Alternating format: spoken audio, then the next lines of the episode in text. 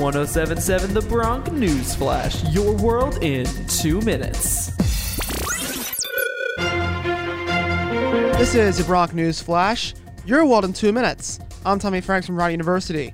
President Biden on Friday declared that he would not allow his Justice Department to seize journalists' phones or email records, calling the practice quote unquote simply wrong. The declaration follows recent disclosures that during the Trump administration, the Justice Department secretly sought the records of four journalists, three for their work at the Washington Post, and one for her reporting at CNN. More than two dozen people were arrested as pro Israel and pro Palestine demonstrators clashed in New York City's Times Square, and police were investigating the gang assault of a Jewish man as a hate crime. The incident on Thursday evening resulted in more than two dozen arrests on charges including hate crime assault, obstruction in governmental administration, resisting arrest, unlawful assembly, disorderly conduct, and criminal possession of a weapon, according to city police.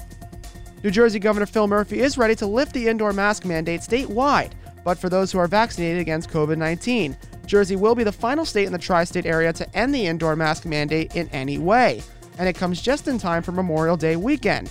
Restaurants and bars up north near the Hudson River say that it will benefit their industry the most since customers will soon have a choice like the way it is in New York currently.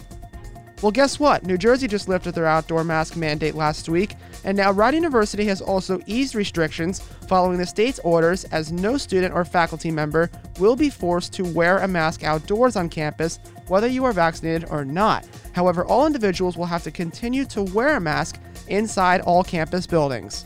And that is your Bronc News Flash. Your world in two minutes. I'm Tommy Franks.